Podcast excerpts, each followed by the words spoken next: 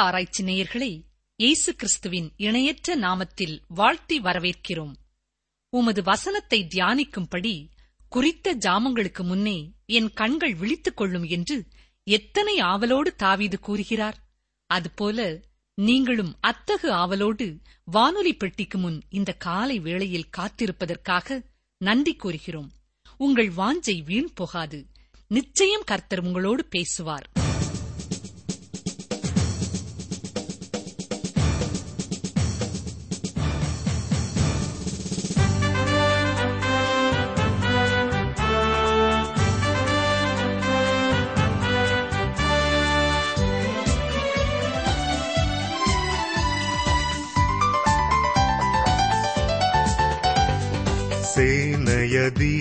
நாம் கர்த்தருக்கே.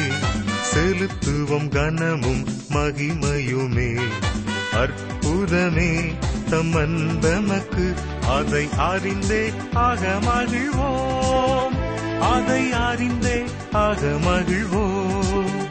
ஜெய கிறிஸ்து முன் செல்கிறார். ஜெயமாக நடத்திடுவார். ஜெய கீதங்கள் நாம் பாடியே ஜெய கொடியும் ஏற்றிடுவோம் ஜெயம் அல்லேலுயா அவர் நாமத்திற்கே. ஜெயம் அல்லேலுயா அவர் நாமத்திற்கே.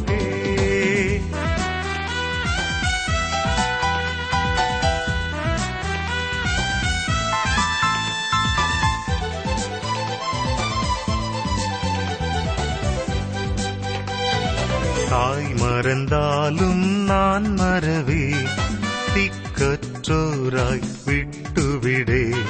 என்றுரைத்தும் உம்மை தேற்றுகிறார் என்றும் வாக்கு மாறிடாரே. என்றும் வாக்கு மாறிடாரே. ஜெய கிறிஸ்து முன் செல்கிறார் ஜெயமாக நடத்திடுவார். ஜெய கீதங்கள் நாம் பாடி ஜெய கொடியும் ஏற்றிடுவோம். ஜெயம் அல்லேலுயா அவர் நாமத்திற்கே. ஜெயம் அல்லேலுயா அவர் நாமத்திற்கே.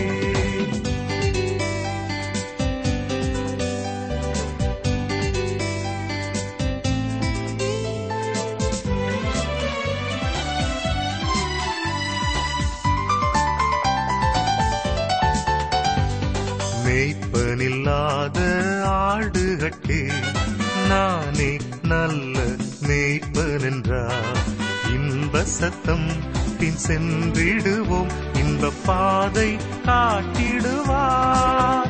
இன்ப பாதை காட்டிடுவார். ஜெய கிறிஸ்து முன் செல்கிறார். ஜெயமாக நடத்திடுவார். ஜெய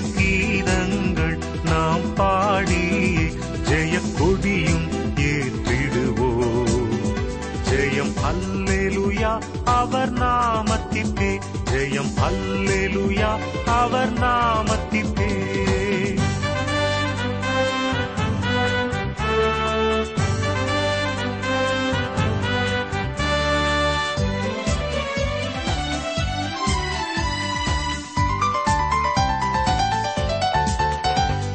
சத்ருவின் கோட்டை தகர்ந்தொழிய சத்தியம் நித்தியம் நிலை தூங்கு சாத்தானின் சேனை நடுங்கிடவே.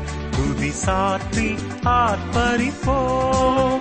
துதி சாற்றி ஆர்ப்பரிப்போம். ஜெய கிறிஸ்து முன் செல்கிறார். ஜெயமாக நடத்திடுவார். ஜெய கீதங்கள் நாம் பாடி ஜெய கொடியும்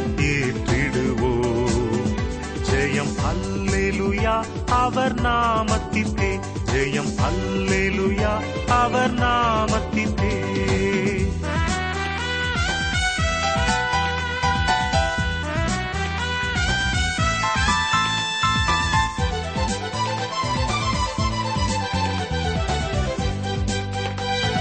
கரை திரை முற்றும் நீங்கிடவே. கர்த்தர் நம்மை கழுவிடுவார்.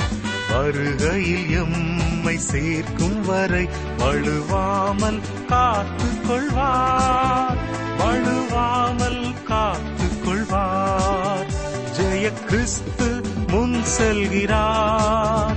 ஜெயமாக நடத்திடுவார்.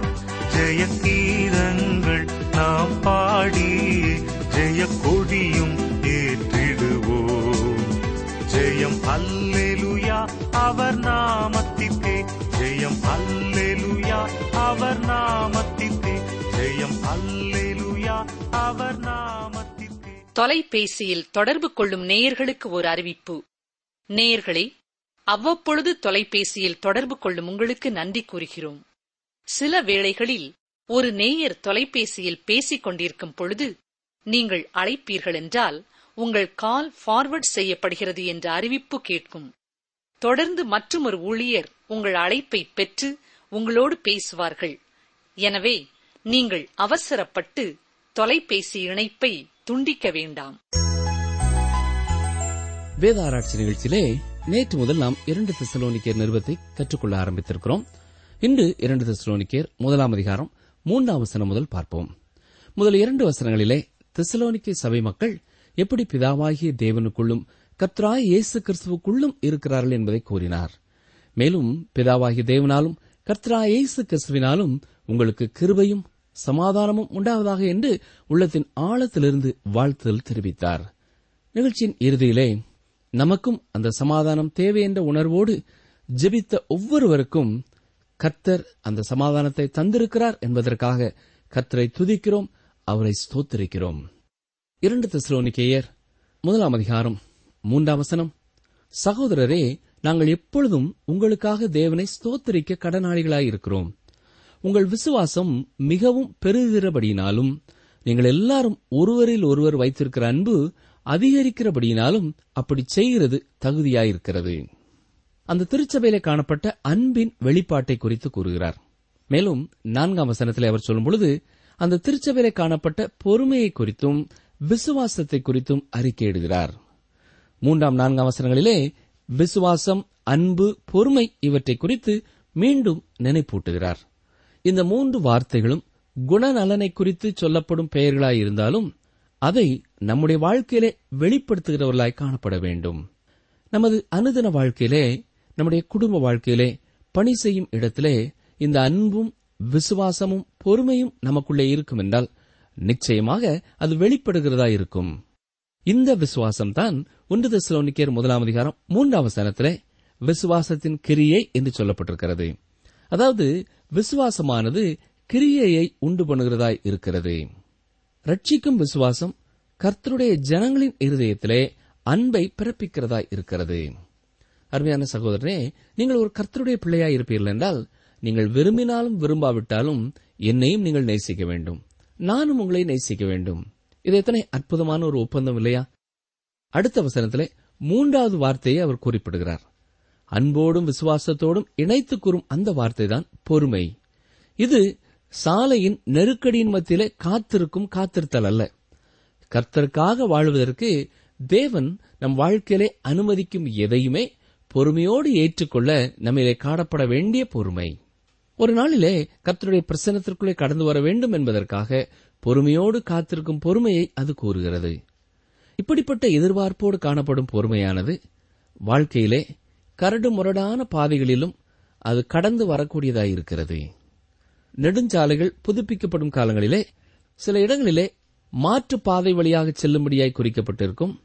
அப்படிப்பட்ட பாதைகள் மிகவும் சிறிய பாதைகளாக பல கிராமங்களின் வழியாக நெளிந்து வளைந்து வரும் நெடுந்தூர பாதைகளாய் காணப்படலாம். அப்படிப்பட்ட பாதைகளிலே நெடுந்தூரம் செல்லும் பேருந்துகளும் கடந்து செல்லும் பொழுது அது வசதி குறைவாய் காணப்பட்டாலும் இன்னமும் நெடுஞ்சாலைக்கு போய் சேர இரண்டு கிலோமீட்டர் தூரம்தான் இருக்கிறது என்ற அறிவிப்பு பலகைகளை பார்க்கும் பொழுது நமக்கு பொறுமையை கொடுக்கிறதா இருக்கிறது.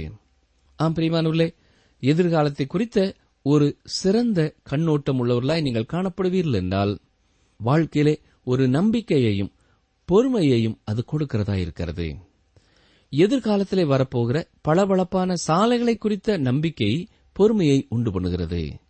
சில வேளைகளிலே நாம் நினைக்கும் தூரத்தை விட அது மிக சீக்கிரமாய் வருகிறதாயும் இருக்கிறது. மூன்றாவது வசனத்திலே பவுல் என்ன சொல்கிறார்? நாங்கள் எப்பொழுதும் உங்களுக்காக தேவனை ஸ்தோத்திரிக்க கடனாளிகளாய் இருக்கிறோம் என்கிறார். ஏன் அப்படி அவர்கள் கடனாளிகள்? இவர்கள் மூலமாகவே அந்த சபை உருவானது. அது மட்டுமல்ல அவர்கள் விசுவாசத்திலே வளர்ச்சியை காண முடிகிறது. ஒருவரில் ஒருவர் அன்புள்ளவர்களாக இருப்பதனாலே ஒரு வளர்ச்சியை காண முடிகிறது. நிகழ்ச்சியை கேட்டுக்கொண்டிருக்கிற எனக்கு அருமையான சகோதரனை சகோதரியே அருகில் இருக்கும் சகோதரர்கள் மேலே சகோதரிகள் மேலே உண்மையான அன்பு உங்களிலே வளராமல் கர்த்தரை நோக்கி இருக்கும் உங்கள் அன்பு வளர்ச்சி பெறாது. கிருபையிலும் விசுவாசத்திலும் நீங்கள் வளரும் பொழுது சகோதரரிடத்திலே சகோதரியிடத்திலே அன்பு பெறுகிறவர்களாய் இருக்கும்.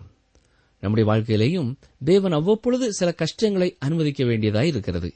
அப்படிப்பட்ட ஒழுக்கப்படுத்துதல் அல்லது கண்டிப்பு நம்முடைய வாழ்க்கையிலே இன்னமும் பொறுமையை உண்டாக்குகிறது. நம்முடைய எதிர்காலத்தை நம்பிக்கையோடு பார்த்துக் கொண்டு இருக்க நம்மை அதை தட்டி எழுப்புகிறது. இரண்டு தெசலோனிக்கியர் முதலாம் அதிகாரம் நான்காம் அவசரம் பாருங்கள். நீங்கள் சகிக்கிற சகல துன்பங்களிலும் உபத்திரவங்களிலும் பொறுமையையும் விசுவாசத்தையும் காண்பிக்கிறது நிமித்தம் உங்களை குறித்து நாங்கள் தேவனுடைய சபைகளில் மேன்மை பாராட்டுகிறோம். துக்கங்களிலும் உபத்திரவங்களிலேயும் என்று கூறுகிறார். உண்மையான உலக அளவிலான விசுவாசிகளின் கூட்டமாகிய திருச்சபை மகா உபத்திரவ காலத்தின் வழியாக கடந்து செல்லாது. என்றாலும் நாம் சில துன்பங்களின் வழியாய் கடந்து செல்ல வேண்டியது அவசியமானதாய் இருக்கிறது. நாம் ஒவ்வொருவருக்கும் இந்த உலகத்திலே துன்பங்கள் உண்டு. எனக்கு எந்த பிரச்சனையுமே இல்லை என்று கூறுவீர்கள் என்றால் உங்களிலே ஏதோ பிரச்சனை இருக்கிறது. ஏனென்றால் கர்த்தர் தம்முடைய பிள்ளைகளை கண்டிக்கிறார் ஒழுக்கப்படுத்துகிறார். பொறுமை என்பது மிகவும் ஆர்வம் தரக்கூடிய வார்த்தை. பொறுமை என்னும் தமிழ் வார்த்தைக்குரிய கிரேக்க வார்த்தையின் வெளிப்படையான அர்த்தம் அடியில் நிற்பது என்பதாகும். அல்லது ஒரு காரியத்திற்கு கீழே வைக்கப்படுதல் என்று சொல்லலாம். பலருடைய வாழ்க்கையிலே துன்பங்கள் உபத்திரவங்களின் கீழ் அவர்கள் வைக்கப்பட்டிருக்கும் பொழுது அதிலிருந்து தப்பிக்கொள்ள அவர்கள் முயற்சி செய்கிறார்கள். ஆனால் பொறுமை உள்ள ஒரு சகோதரனோ சகோதரியோ அந்த துன்பத்திற்கு அடியிலே அதை சகித்துக் கொண்டிருக்க தொடர்ந்து அந்த பாரத்தை சுமந்து கொண்டிருக்க பொறுமை உள்ளவர்களாய் காணப்படுகிறார்கள். பொறுமை உள்ளவர்கள் துன்பத்தை தூக்கி எறிகிறதில்லை. தனது பொறுப்பிலிருந்து தப்பிக்கொள்ள முயற்சிக்கிறதில்லை. அக்காலத்து ரோம உலகத்திலே இந்த தெசலோனிக்க சபை விசுவாசிகள் நச்சாட்சி பெற்றவர்களாய் இருந்தார்கள். ஏற்கனவே நாம் பார்த்தோம் தெசலோனிக்கா ஒரு ரோம குடியிருப்பு. அந்த குடியிருப்பிலிருந்து அந்த பகுதியை சுற்றிலும் மக்கள் போக்கும் வரத்துமாய் இருந்தார்கள். எனவே இந்த கிறிஸ்தவ விசுவாசிகளின் பொறுமையும் விசுவாசமும் அவர்கள் எப்படி பாடுகளை சகித்துக் கொள்கிறார்கள் என்ற நல்ல செய்தியும் அந்த பகுதி முழுவதும் கேள்விப்படக்கூடிய ஒரு காரியமாய் இருந்தது. உபத்திரவம் என்பது ஏதோ வினோதமான ஒரு காரியம் அல்ல கர்த்தருடைய வசனம் மிக தெளிவாக இந்த உலகத்திலே நமக்கு உபத்திரவம் உண்டு என்பதை கூறுகிறது. அப்போஸ் நான் பேதர் இதை குறித்து என்ன எழுதுகிறார் கவனிங்கள் ஒன்று பேதரு நாலாம் அதிகாரம் பன்னிரெண்டாம் வசனம். பிரியமானவர்களே உங்களை சோதிக்கும்படி உங்கள் நடுவில் பற்றி எரிகிற அக்னியை குறித்து ஏதோ புதுமை என்று திகையாமல். சில கிறிஸ்தவர்கள் கூறுவதை நீங்கள் கேட்டிருக்கலாம். அல்லது நீங்களே கூட இவ்விதமாய் கூறியிருக்கலாம். அதாவது இந்த காரியம் என்னுடைய வாழ்க்கையில் நடக்கும்படியாக தேவன் ஏன் அனுமதித்தார் என்று தெரியவில்லை என்பதுதான் அந்த வாசகம். வேறு எவருமே இப்படிப்பட்ட காரியத்தை கடந்து சென்றதாய் தெரியவில்லை. ஆனால் நான் கடந்து செல்ல வேண்டியது இருக்கிறது என்று கூறுவார்கள். ஆனால் அருமையானவர்களே இந்த வாக்கியம் உண்மையானதல்ல. நீங்கள் எப்படிப்பட்ட ஒரு பிரச்சனையின் வழியாக துன்பத்தின் வழியாக உபத்திரவத்தின் வழியாக இன்று கடந்து சென்று கொண்டிருந்தாலும் உங்களைப் போல இதே பாடுகளின் வழியாக கடந்து செல்லும் பலர் உண்டு. துன்பங்கள் பாடுகள் துயரங்கள் இந்த உலகத்திலே நமக்கு புதியவைகள் அல்ல. மேலும் பேதர் என்ன சொல்கிறார் பாருங்கள். ஒன்று பேதுரு நாலாம் அதிகாரம் பதிமூன்றாம் வசனம். கிறிஸ்துவின் மகிமை வெளிப்படும் போது நீங்கள் கழிகூர்ந்து மகிழும்படியாக அவருடைய பாடுகளுக்கு நீங்கள் பங்காளிகள் ஆனதால் சந்தோஷப்படுங்கள். அது மட்டுமல்ல கிறிஸ்தவர்களே சில பிரச்சனைக்குள்ளே கடந்து சென்று மாட்டிக்கொள்ளும் வாய்ப்பு இருக்கிறது என்பதை குறித்தும் அவர் எச்சரிக்கிறார். ஒன்று பேதரு நாலாம் அதிகாரம் பதினைந்தாம் வசனம். ஆதலால் உங்களில் ஒருவனும் கொலை பாதகனாயாவது திருடனாயாவது பொல்லாங்கு செய்தவனாயாவது அந்நிய காரியங்களில் தலையிட்டுக் கொண்டவனாயாவது பாடுபடுகிறவனாய் இருக்கக்கூடாது. ஒருவேளை ஒரு கிறிஸ்தவன் தேவைக்கு அதிகமாக பேசினபடினாலே பிரச்சனையிலே மாட்டிக்கொள்ள வாய்ப்பு இருக்கிறது அதாவது மற்றும் ஒருவரை குறித்து பேசும் வார்த்தைகளினாலே அதாவது அவன் உண்மையற்றவனாய் இருப்பதனாலே அவன் துன்பங்களை சந்திக்க வேண்டியது வரலாம். ஆனால் இப்படிப்பட்ட பாடுகளினாலே எந்த பிரயோஜனமும் இல்லை. இப்படிப்பட்ட ஒழுக்கப்படுத்துதலினாலே நாம் பொறுமையை பெற்றுக் கொள்கிறதில்லை. அப்படி என்றால் எப்படிப்பட்ட பாடுகள்? ஒன்று பேதர் நாலாம் அதிகாரம் பதினாறாம் வசனம் ஒருவன் கிறிஸ்தவனாய் இருப்பதினால் பாடுபட்டால் வெட்கப்படாமல் இருந்து அது நிமித்தம் தேவனை மகிமைப்படுத்த கடவன். ஆம் பிரிமானுலே பொறுமையை கற்றுக்கொள்ளும்படியாக நாம் ஒழுக்கப்படுத்தப்படுவதற்கும் தீமை செய்வதனாலே தண்டிக்கப்படுவதற்கும் வித்தியாசம் இருக்கிறது. கர்த்தர் தம்முடைய பிள்ளைகளின் வளர்ச்சிக்காக அவர்களின் நன்மைக்காக அவர்களை ஒழுக்கப்படுத்துகிறார். அப்பொழுது அவர்கள் வாழ்க்கையிலே பொறுமையும் எதிர்காலத்தை குறித்த ஒரு நம்பிக்கையும் உண்டாகிறது. இந்த உலகத்திலே நாம் மிகவும் சௌகரியமாக வாழ்வது நல்லதல்ல. அப்படி வாழ்ந்து கொண்டிருப்போம் என்றால் ஆண்டவராய் இயேசு கிறிஸ்துவின் வருகை குறித்த நம்பிக்கையோடு எதிர்பார்க்கிறவர்களாக வாழ தவறுவதற்கான வாய்ப்பு இருக்கிறது. இரண்டு தெசலோனிக்கர் முதலாம் அதிகாரம் ஐந்தாம் வசனத்தை பாருங்கள். நீங்கள் தேவனுடைய ராஜ்யத்தின் நிமித்தம் பாடு அனுபவிக்கிறவர்களாயிருக்க அந்த ராஜ்யத்திற்கு நீங்கள் பாத்திரர் என்று எண்ணப்படும்படிக்கு தேவன் நியாயமான தீர்ப்பு செய்கிறவர் என்பதற்கு அதுவே அத்தாட்சியாயிருக்கிறது நம்முடைய பாடுகளுக்கும் நம்முடைய ரட்சிப்பிற்கும் எந்த விதமான தொடர்பும் இல்லை. பாடுகள் துயரங்கள் துன்பங்கள் நம்மை நித்திய வாழ்க்கைக்கு தகுதிப்படுத்துகின்றன நம்மை ஆயத்தப்படுத்துகின்றன. நம்முடைய வாழ்க்கையை சற்றே பின்னாலே திரும்பி பார்ப்போம் என்றால் நம்மிலே சிலர் ஒருவேளை இதைவிட இன்னும் அதிகமாக ஆண்டவர் என்னை கண்டித்திருப்பார் என்றால் நன்றாயிருந்திருக்குமே என்று கூட சிந்திக்கலாம். எட்டாவது வசனத்திலிருந்து துன்மார்க்கருக்கு வரும் தண்டனைகளை குறித்து கூறப்பட்டிருக்கிறது. அவைகளுக்கு இது ஒரு நல்ல முகவுரை என்று கூறலாம். சரி இரண்டு தெசலோனிக்கர் முதலாம் அதிகாரம் ஆறாம் வசனத்தை பாருங்கள். உங்களை உபத்திரவப்படுத்துகிறவர்களுக்கு உபத்திரவத்தையும் உபத்திரவப்படுகிற உங்களுக்கு எங்களோடே கூட இளைப்பாறுதலையும் பிரதிபலனாக கொடுப்பது தேவனுக்கு நீதியாயிருக்கிறதே. தேவன் நியாய தீர்ப்பு செய்யும் பொழுது அவர் நீதியோடு நியாய தீர்ப்பு செய்கிறவர். போல போசலன் கேட்கும் ஒரு கேள்வி என்ன? தேவன் அநீதி உள்ளவர் என்று சொல்லலாமா? சொல்லக்கூடாதே என்றுதான் ரோமர் ஒன்பதாம் அதிகாரம் பதினாலாம் வசனத்திலே கூறுகிறார். தேவன் எதை செய்தாலும் அவர் செய்யும் அனைத்தும் சரியானதாகவே இருக்கும். தேவன் தவறு செய்ய முடியாது. நம்முடைய வாழ்க்கையிலே நடைபெறும் சில காரியங்களை குறித்து நாம் தேவனை குறை கூறுவதற்கு காரணம் நம்முடைய அறியாமைதான். தேவனுடைய வழிகளை நாம் அறிந்து கொள்ள முடியாதவர்களாய் இருக்கிறோம். ஆனால் தேவன் தாம் செய்யும் ஒவ்வொரு காரியத்தை குறித்தும் மிக தெளிவுள்ளவராய் இருக்கிறார். எல்லாவற்றிற்கும் ஒரு நோக்கம் வைத்திருக்கிறார். அவர் எல்லாவற்றையும் அதினதின் காலத்திலே நேர்த்தியாய் செய்கிறவராயிருக்கிறார். அதுபோலவே மகா உபத்திரவ காலத்தையும் தேவன் இந்த உலகத்திலே அனுப்புவதிலும் தேவன் நீதி உள்ளவர். இது பாவிகளுக்காக தேவன் அனுப்பும் நியாய தீர்ப்பாயிருக்கிறது. இரண்டு தசலோனிக்கேயர் முதலாம் அதிகாரம் ஏழாம் வசனம். தேவனை அறியாதவர்களுக்கும் நம்முடைய கர்த்தராய் இயேசு கிறிஸ்துவின் சுவிசேஷத்திற்கு கீழ்ப்படியாதவர்களுக்கும் நீதியுள்ள ஆக்கினையை செலுத்தும்படிக்கு. அண்டவராய் இயேசு கிறிஸ்து நியாய தீர்ப்பு வழங்கும்படிக்கு பூமிக்கு வரப்போகிறார். இரண்டு தெசலோனிக்கேயர் முதலாம் அதிகாரம் எட்டாம் ஒன்பதாம் வசனங்களை பாருங்கள். கர்த்தராய இயேசு தமது வல்லமையின் தூதரோடும் ஜுவாலித்து எரிகிற அக்னியோடும் வானத்திலிருந்து வெளிப்படும்போது அப்படியாகும். அந்நாளிலே தம்முடைய பரிசுத்தவான்களில் மைமைப்படத்தக்கவராயும் நீங்கள் எங்களுடைய சாட்சியை விசுவாசித்தபடியினாலே உங்களிடத்திலும் விசுவாசிக்கிறவர்கள் எல்லாரிடத்திலும் ஆச்சரியப்படத்தக்கவராயும் அவர் வரும்போது. வேதவசனம் உண்மையில் பரலோகத்தை குறித்து மிக குறைவாகவே கூறியிருக்கிறது. அதற்கு ஒரு காரணம் நம்முடைய அறிவினாலே அதை பூரணமாய் நாம் புரிந்து கொள்ள முடியாதவர்களாய் இருக்கிறோம். அது எத்தனை மகிமை நிறைந்ததாய் இருக்கிறது? எப்பொழுதும் நாம் பரலோக சிந்தை உள்ளவர்களாகவே இருந்து இந்த உலகத்திலே யாருக்கும் பயனற்றவர்களாய் போய்விடக்கூடாது என்பதற்காகவும் தேவன் பரலோகத்தை குறித்து அதிகமான காரியங்களை நமக்கு வெளிப்படுத்தவில்லை என்று கூறலாம். இந்த உலகத்திலே நம்முடைய அனுதின வாழ்க்கையின் மேல் நம்முடைய கண்கள் கவனமாய் இருக்கும்படியாக நம்முடைய பார்வை தேவன் நமக்கு கொடுத்திருக்கும் பணியிலே கவனமாயிருப்பதற்காக பரலோகத்தை குறித்து மிக அதிகமாக நமக்கு அவர் கூறவில்லை. இந்த உலக வாழ்க்கையிலேயும் தேவன் நமக்கு ஒரு நோக்கம் வைத்திருக்கிறார். அந்த நோக்கத்தையே நாம் நிறைவேற்ற அவர் விரும்புகிறார். வேத புத்தகம் பரலோகத்தை குறித்து மிக குறைவாக சொல்லியிருக்கிறது மட்டுமல்ல தேவனை ஏற்றுக்கொள்ளாதவர்களின் நிலைமையை குறித்தும் அதிகமாக கூறவில்லை. பரிசுத்த ஆவியானவர் இந்த இரண்டு காரியங்களின் மேலேயும் திரையை விரித்து மூடி வைத்திருக்கிறார் என்று கூற வேண்டும். தேவன் நியாயம் தீர்க்கும் பொழுது தண்டிக்கும் வண்ணமாக அவர் நியாயம் தீர்க்கிறதில்லை. அவருடைய நீதியையும் பரிசுத்தத்தையும் தனது நியாய தீர்ப்பிலே வெளிப்படுத்துகிறவராயிருக்கிறார். நரகத்தை குறித்து நமக்கு இருக்கும் ஆர்வத்தை தீர்த்து வைப்பதற்கு வேத புத்தகத்திலே நரகத்தை குறித்து கூறப்படவில்லை. ஆனால் நமக்கு போதுமான அளவு எச்சரிப்பு உண்டாகும்படியாக நரகத்தை குறித்து சொல்லப்பட்டிருக்கிறது. குறைவாக அது கூறப்பட்டிருக்கிறபடினாலே அது நிஜமானது அல்ல என்று நீங்கள் நினைத்துவிடக்கூடாது வேறு எவரையும் விட இயேசு கிறிஸ்துதான் நரகத்தை குறித்து அதிகமான காரியங்களை கூறியிருக்கிறார். நரகம் என்பது மிக பயங்கரமான உண்மையாயிருக்கிறது. இங்கே கூறப்பட்டிருக்கிறதை மட்டும் நீங்கள் ஒருமுறை கூட புரிந்து கொள்ள நான் வாசிக்க விரும்புகிறேன். நீதியுள்ள ஆக்கினையை செலுத்தும்படிக்கு கத்ராய் இயேசு ஜுவாலித்து எரிகிற அக்னியோடும் வானத்திலிருந்து வெளிப்படுவார். இன்று நரகத்தை குறித்து பேசும்பொழுது பலர் இதை குறித்து ஏளனமாய் கூறுகிறார்கள். அவ்வாறு கூறுவதனாலே நரகம் இல்லாமல் போய்விடாது.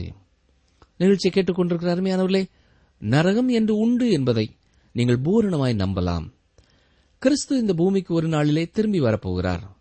முதலாவது தம்முடையவர்களை இந்த உலகத்திலிருந்து எடுத்துக் கொள்வார். அதன் பின் இந்த பூமிக்கு வருவது துன்மார்க்கருக்கு பயங்கரமானதாயிருக்கும் தேவனை அறியாதவர்களுக்கும் நம்முடைய கர்த்தரா இயேசு கிறிஸ்துவின் சுசேஷத்திற்கு கீழ்ப்படியாதவர்களுக்கும் அது நீதி உள்ள ஆக்கினை தீர்ப்பாயிருக்கும். யோவான் பதினேழாம் அதிகாரம் மூன்றாம் வசனத்தில் இயேசு ஜபிக்கும் பொழுது ஒன்றான மெய் தேவனாகிய உம்மையும் நீர் அனுப்பினவராகிய இயேசு கிறிஸ்துவையும் அறிவதே நித்திய ஜீவன் என்று கூறியிருக்கிறார். யோவான் ஆறாம் அதிகாரம் இருபத்தி ஒன்பதாம் வசனத்தில் சொல்லும் பொழுதும் இயேசு அவர்களுக்கு பிரதித்திரமாக அவர் அனுப்பினவரை நீங்கள் விசுவாசிப்பதே தேவனுக்கு ஏற்ற கிரியையாய் இருக்கிறது என்கிறார். இதுதான் பிரியமானவர்களே வேத வசனம் கற்றுக் கொடுக்கும் சத்தியம். நியாய தீர்ப்பை குறித்தும் நரகத்தை குறித்தும் பேசுவது பிரசித்தி பெற்ற காரியமாயிராது. இன்று பல கிறிஸ்தவ சாட்சிகளும் என்னுடைய வியாபாரத்திலே நான் வெற்றி கண்டுவிட்டேன் என்னுடைய குடும்ப வாழ்க்கை உடைந்து போகாதபடி காத்துக்கொண்டேன் என்னுடைய ஆள் தத்துவத்திலே மாற்றம் பெற்றுவிட்டேன் என்பதுதான் சாட்சிகளாயிருக்கின்றன. அன்றுவராய் இயேசு கிறிஸ்துவை குறித்து அதிகமாய் மக்கள் பேசுகிறதில்லை.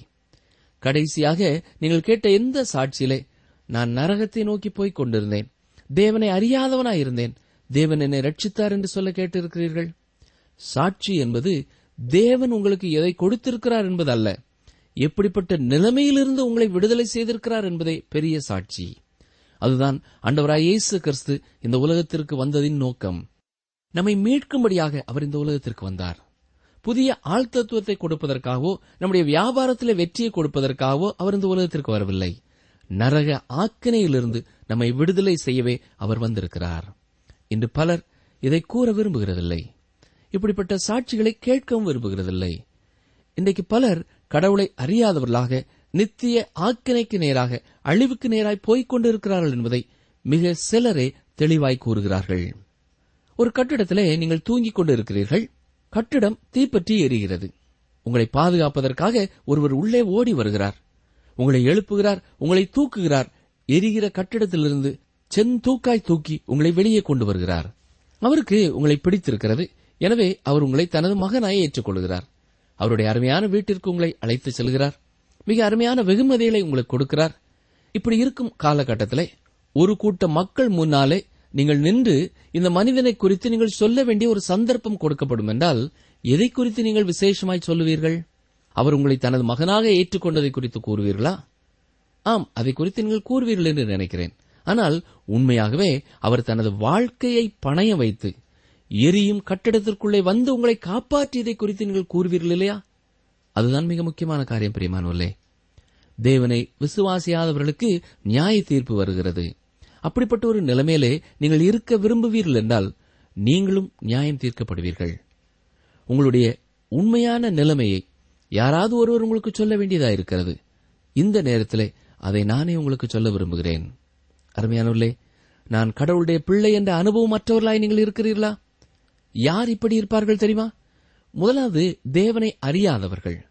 இரண்டாவதாக இயேசு கிறிஸ்துவின் நற்செய்திக்கு கீழ்ப்படியாதவர்கள். அப்படிப்பட்டவர்களை நோக்கியே தேவனுடைய ஆக்கினை தீர்ப்பு வருகிறது. இரண்டு தெஸ்லோனிக்கேயர் முதலாம் அதிகாரம் பத்தாம் வசனம் பாருங்கள். அவர்கள் கர்த்தருடைய சன்னிதானத்திலிருந்தும் அவருடைய வல்லமை பொருந்திய மகிமையிலிருந்தும் நீங்களாகி நித்திய அழிவாகிய தண்டனையை அடைவார்கள். கவனித்தீர்களா? பதினொன்று பனிரெண்டாம் அவசரங்களை வாசிக்கிறேன். ஆகையால் நம்முடைய தேவனும் கர்த்தராயேசு கிறிஸ்துவும் அளிக்கும் கிருவையின்படியே நம்முடைய கர்த்தராயேசு கிறிஸ்துவின் நாமம் உங்களிடத்திலும் நீங்கள் அவரிடத்திலும் மகிமைப்படும் பொருட்டாக நம்முடைய தேவன் உங்களை தமது அழைப்புக்கு பாத்திரராக்கவும் தமது தயையுள்ள சித்தம் முழுவதையும் விசுவாசத்தின் கிரியையையும் பலமாய் உங்களிடத்தில் நிறைவேற்ற வேண்டும் என்று எப்பொழுதும் உங்களுக்காக வேண்டிக் கொள்கிறோம். இங்கே பவுல் தெசலோனிக்க விசுவாசிகளுக்காக எதற்காக ஊக்கமாய் ஜெபிக்கிறார் என்பதை கூறுகிறார். அவர்களது வாழ்க்கையிலே இயேசு கிறிஸ்துவின் நாம மகிமைப்பட வேண்டும். பிரிவானுள்ளே உங்களுடைய வியாபாரத்தில் வெற்றி அடைந்திருக்கிறீர்களா? நீங்கள் கிறிஸ்துவை மகிமைப்படுத்துங்கள். அது நல்லதுதான். ஆனாலும் பல்லாண்டு காலமாய் படுக்கையிலே வைத்தியசாலையிலே இருக்கிறவர்கள் அந்த பாடுகளின் மத்தியிலேயும் சாட்சியாயிருப்பது மிக உன்னதமான ஒரு சாட்சியாகும். அப்படிப்பட்ட ஒரு சகோதரியின் மூலமாக சகோதரனின் மூலமாகவும் தேவன் மகிமைப்படுகிறார். நாம் பாடுகளின் மத்தியிலே துன்பங்களின் மத்தியிலே நடந்து வந்து கொண்டிருப்போம் என்றால் எந்த நோக்கத்தோடு தேவன் அதை அனுமதித்தாரோ அதை பூரணமாய் நிறைவேற்ற நம்மை நீடிய பொறுமையோடு அவருடைய கரங்களிலே ஒப்படைப்போம். தேவனை அறியாதவர்களையும் நற்செய்தியை ஏற்றுக்கொள்ளாதவர்களையும் நியாயம் தீர்க்கும்படியாக கடந்து வரப்போகிறதை உணர்ந்தவர்களாக இந்த வார்த்தைகளை நாம் மட்டும் கேட்டு பயன்பெற்றுக் கொள்கிறவர்களாய் வாழாமல் தேவனை அறிய வேண்டிய பலர் இந்த கர்த்தருடைய வார்த்தைகள் மூலம் அவரை அறிந்து கொள்ளும்படியாக எதையாவது செய்ய ஒரு தீர்மானம் செய்வோமா? நம்முடைய வாழ்க்கையிலே தேவன் நம்மை ரட்சித்திருப்பதற்காக நரகத்திலிருந்து மீட்டு எடுத்திருப்பதற்காக பாவத்தின் தண்டனையிலிருந்து ரட்சித்திருப்பதற்காக அவருக்கு நன்றி உள்ளவர்களாய் வாழ்வோம். கர்த்தருடைய கிருவை உங்களோடும் உங்கள் குடும்பத்தோடும் உங்கள் கைகளின் பிரயாசத்தோடும் இன்றும் என்றும் சதா காலங்களிலும் தங்கியிருப்பதாக. அமேன்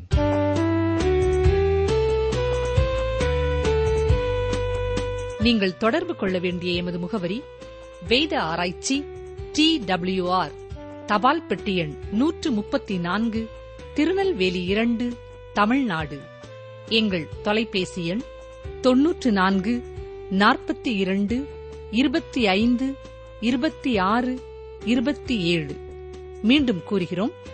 தொன்னூற்று நான்கு நாற்பத்தி இரண்டு இருபத்தி ஐந்து இருபத்தி ஆறு இருபத்தி ஏழு. எங்கள் இமெயில் முகவரி Tamil DTP at radio eight eight two dot com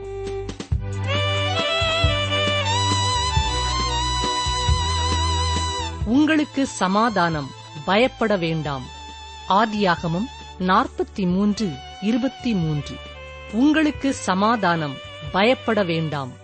ஆதியாகமம் நாற்பத்தி மூன்று இருபத்தி மூன்று